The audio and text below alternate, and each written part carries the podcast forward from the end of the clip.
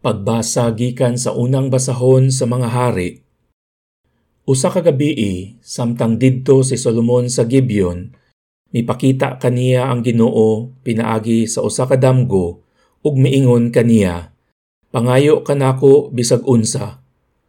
Miingon si Solomon, O Ginoo nga akong Dios, gihimo mong hari ang imong alagad ilis sa akong amahan nga si David bisan tuod batanon pa ako kaayo ug walay hibang kaagan sa pagpangulo.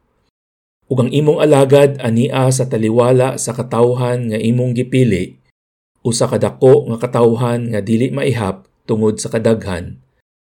Busa hatagi ang imong alagad og kaalam aron mahibalo siya pagdumala sa imong katawhan uban ang katarong. Kay kinsa may makamando niining imong katawhan nga labihang daghana. Gikahimuot sa Ginoo nga kini ang gipangayo ni Solomon. Ug giingnan siya sa Dios tungod kay kini man ang imong gipangayo ug dili ang taas nga kinabuhi o bahandi o kinabuhi sa imong mga kaaway. Hatagan ko ikaw sa imong gipangayo.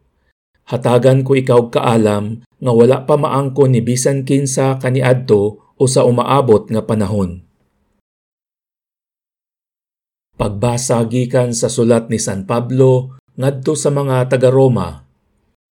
Mga igsuon, nasayod kita nga diha sa tanang butang nagbuhat ang Dios alang sa kaayuhan ni adtong nahigugma kaniya kadtong iyang mga tinawag sumala sa iyang katuyuan. Kadtong gipili ng daan sa Dios, gilain niya aron mahisama sa iyang anak. Aron ang iyang anak mahimong kamagulangan sa daghang mga magsuon. Busa gitawag sa Dios kadtong iya nang gilain. Wala lamang niya tawga sila kundili gihimo usab niyang matarong o gipaambit sa iyang himaya. Pagbasa gikan sa Ebanghelyo sumala ni San Mateo. Miingon si Jesus, ang paghari sa Dios sama sa usa ka bahandi nga gilubong didto sa usa ka uma. Hikalutan kini sa usa ka tawo apan iya kining gitabunan pag-usab. Hilabihan niyang lipaya ug tungod niini milakaw siya ug iyang gibaligya ang tanan niyang katigayunan ug unya mibalik siya ug iyang gipalit ang uma. Ang paghari sa Dios sama usab sa usa ka negosyante nga nangitag maanindot nga mga perlas sa dihang nakakaplag siya usa ka perlas nga may talagsaong kaanindot, milakaw siya og gibaligya ang tanan niyang katigayunan ug unya gipalit niya ang perlas. Ang paghari sa Dios sama usab sa usa ka baling nga gitaktak didto sa dagat ug nakakuha sa tanang matang sa isda.